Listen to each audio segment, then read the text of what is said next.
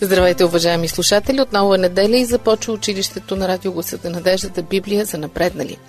Аз съм Мира и ми е много приятно, че ни предстои половин час с мъдростта на Библията. Колкото повече се вслушваме в нея, колкото повече хора се вслушват в нея, толкова по-малко ще бъдат трагедиите и нещастията в нашия свят. Убедена съм в това. Здравейте, приятели! Аз съм Ради и вече напреднахме доста в разгадаването на библейските тайни и става все по-интересно – ще се чувствам наистина удовлетворена, ако доскоро сте смятали Библията за скучна, неразбираема книга за попове, а днес ви доставя удоволствие да изследвате. Коя библейска тема сме избрали днес? Темата за църквата. Кой е измислил? Защо съществува? Не е ли по-добре без нея? Има ли съвършена църква? Как да си избера църква?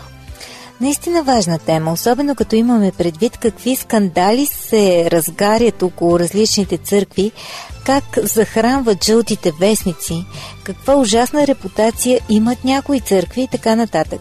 Защото на никого не му се иска да попадне в лапите на мошеници, изнодвачи, манипулатори или направо ненормални, ли така? Вземете библиите си, скъпи слушатели, подострете моливите си и езиците си, ако искате, и се пригответе да отворите поредната заключена врата от съкровищницата на Библията. А пък ако не сте чули нещо както трябва или сте пропуснали някое предаване, посетете нашия сайт awr.org и си свалете която програма пожелаете. Или пък станете наши приятели във Facebook. Там сме Адвентно радио България на Кирилица.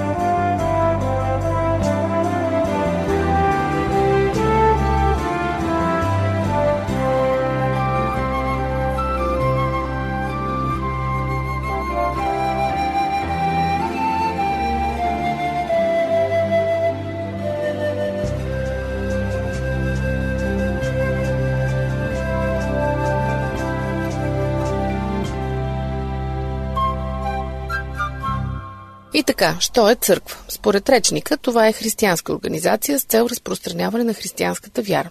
Наобщо казано. Думата църква има индоевропейски происход и произношението и на различните езици е сходно.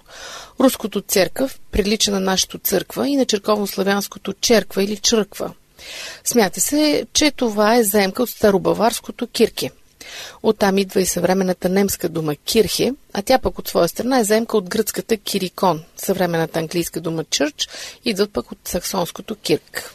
Ама моля ти се, не се ли усещаш, че прекаляваш? Да нямаме урок по сравнително езикознание.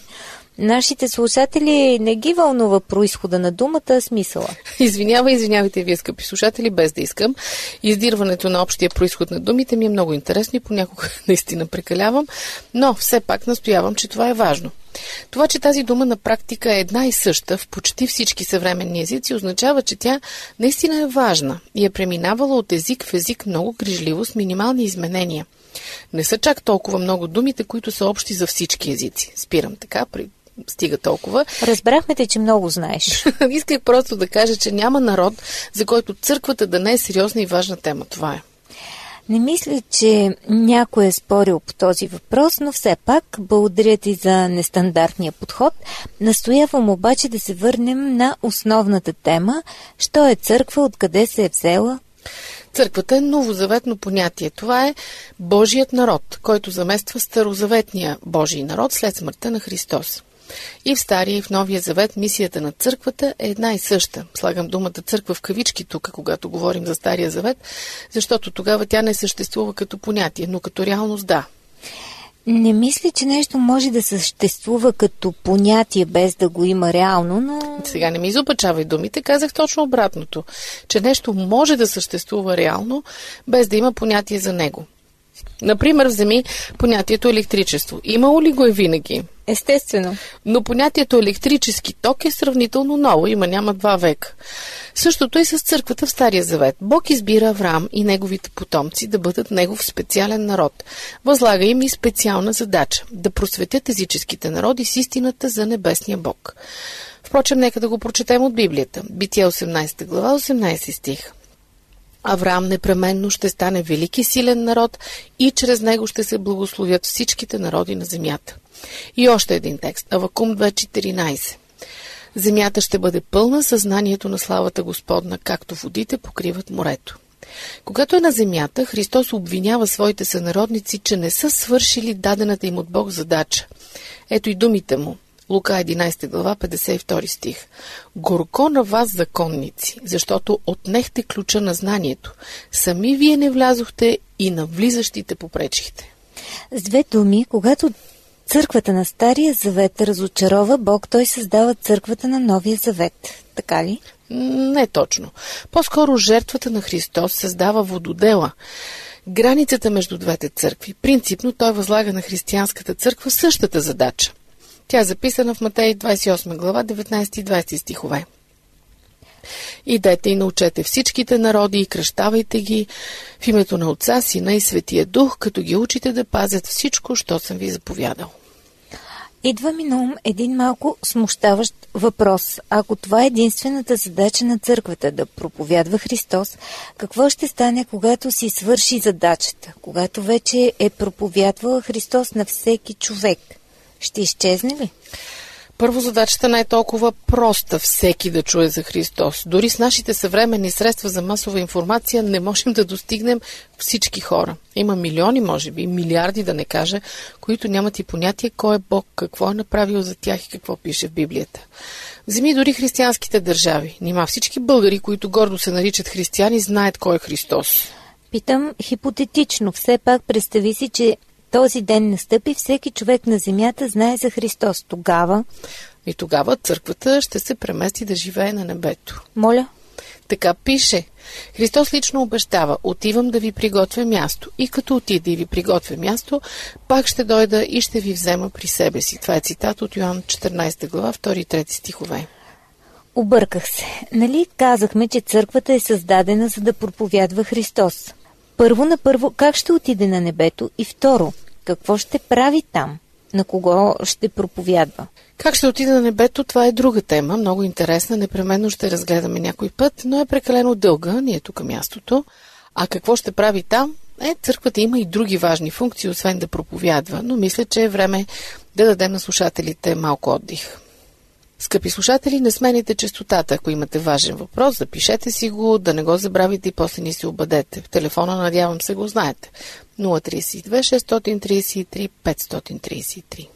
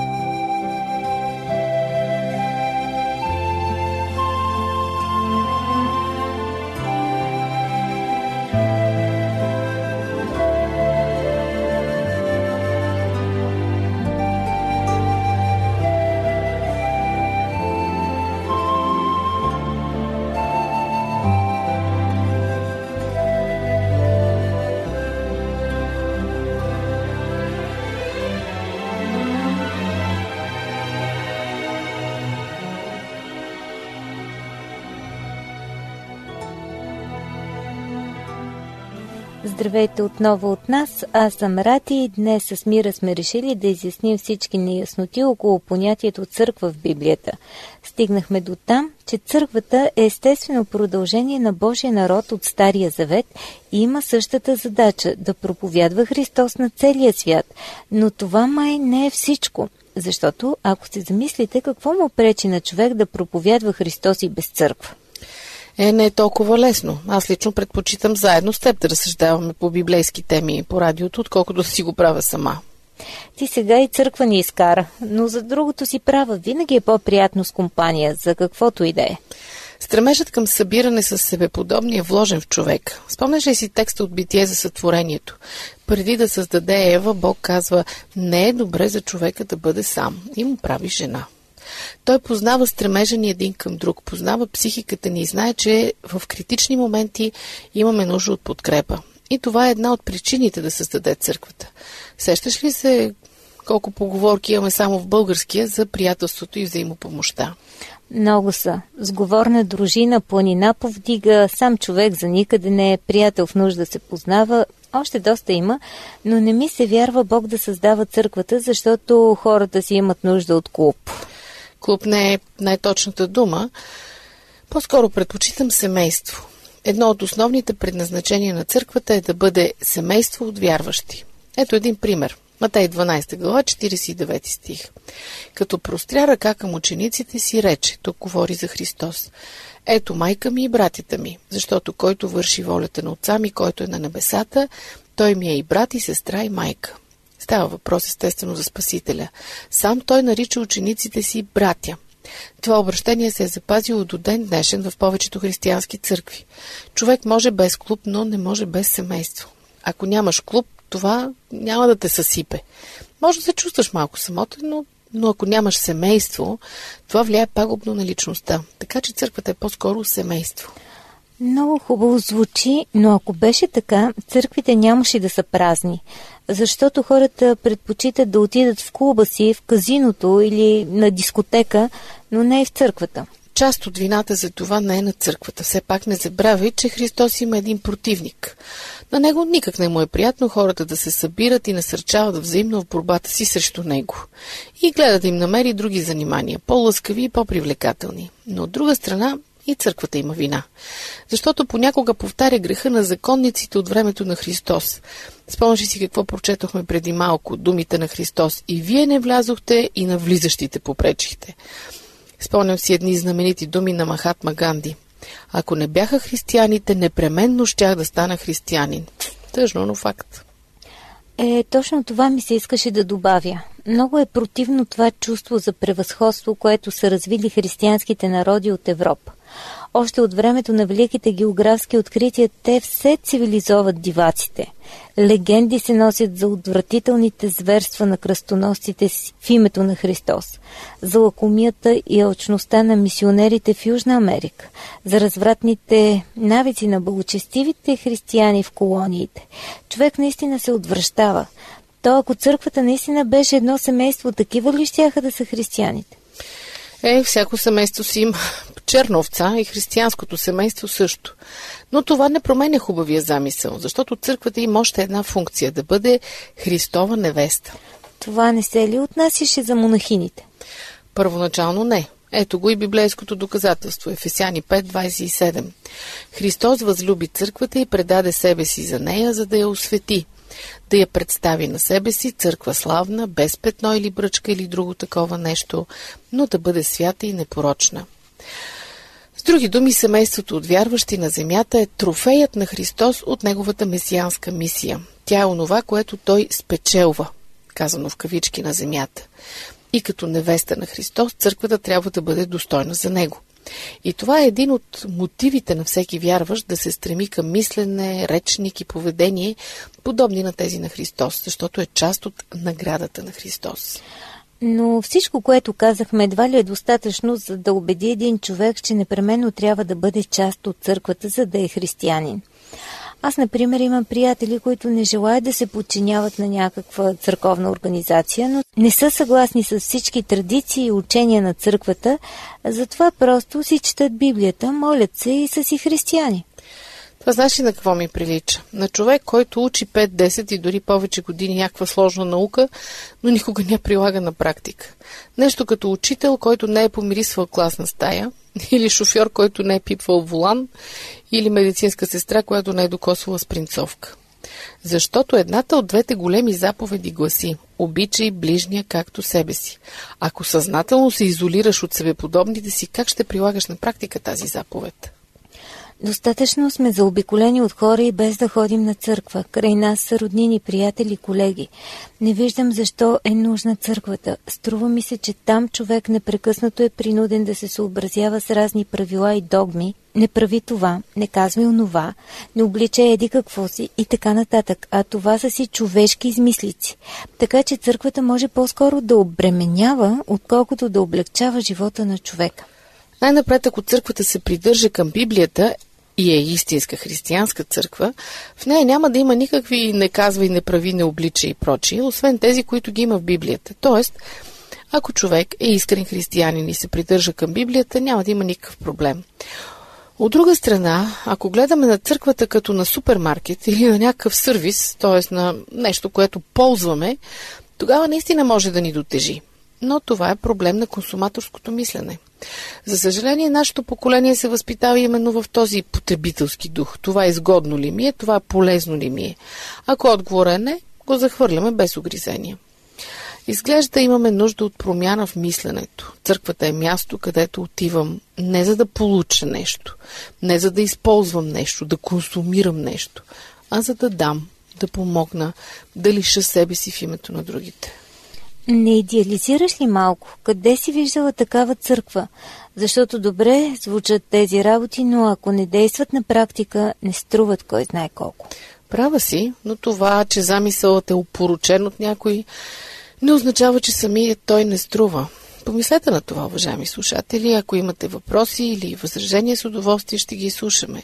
Или пък ще ги прочетем на нашия имейл awr, черта bg, etabv.bg. Не смените частотата, връщаме се след малко.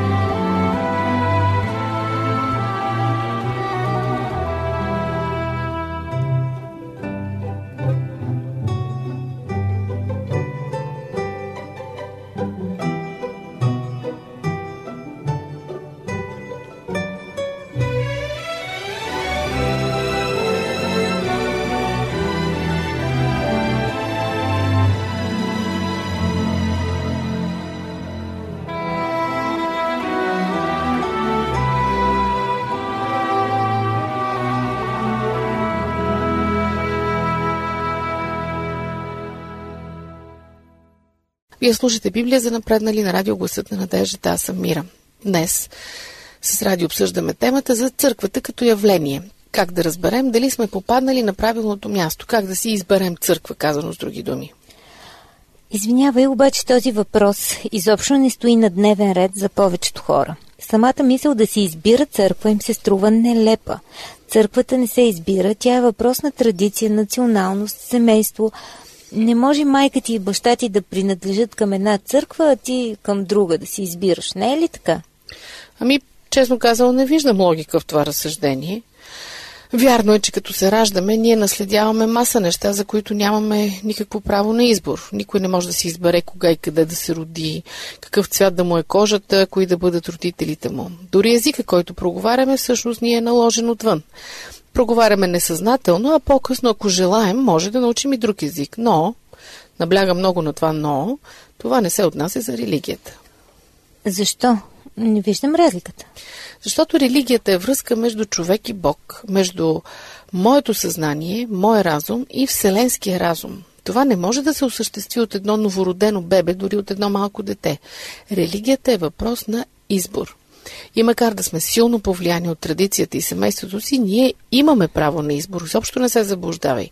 Ако нямахме тогава заповедта на Бог идете и научете всичките народи и кръщавайте ги в моето име, би звучала съвсем нелепо. Какво ще кажеш? Ами има логика, но тогава пред всеки човек се отваря цяла една бездна от възможности. Ами, нали, религиите по света са няколко хиляди. Ако избера погрешната, Бог ще ме накаже. Абе, май предпочитам да се придържам към традицията, тя поне е изпитана. Защото, знаеш, света е пълен с луди. Всъщност избор е много прост. Не е чак такава бездна, както се изрази. Стига да имаш ясен критерий. За нас, християните, е лесно. Християнството има само една свещена книга – Библията. Всяка църква, която проповядва Библията без да анулира нищо от нея, без да я допълва и изменя, е наистина Божия църква и можеш без страх да се присъединиш към нея. Що се отнася до лудите, тях винаги е имало и ще ги има, защото, съгласи се, религията е много благодатна почва за процъфтяването на всякакви психически отклонения, тъй като борави с абстрактни понятия с невидими реалности. Но Бог ни е дал две неща, които да ни пазят от тях – здравия разум и своето слово. Слушваме ли се в тях, няма страшно.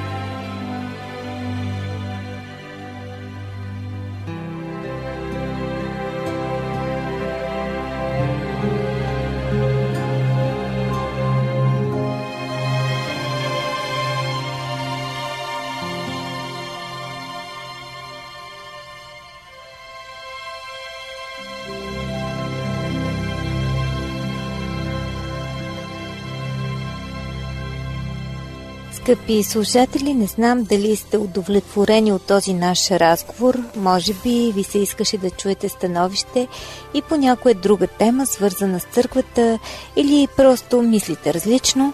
Да, много неща останаха неизказани. Ако желаете да продължите разговора с нас, Знаете адреса град Пловдив, почтенски код 4000, улица Антим първи номер 22, звукозаписно студио.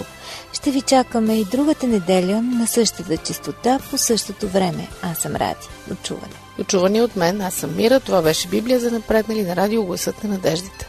Не пропускайте нашето предаване, ако искате да знаете повече и да мислите повече. Хубав и ползотворен ден!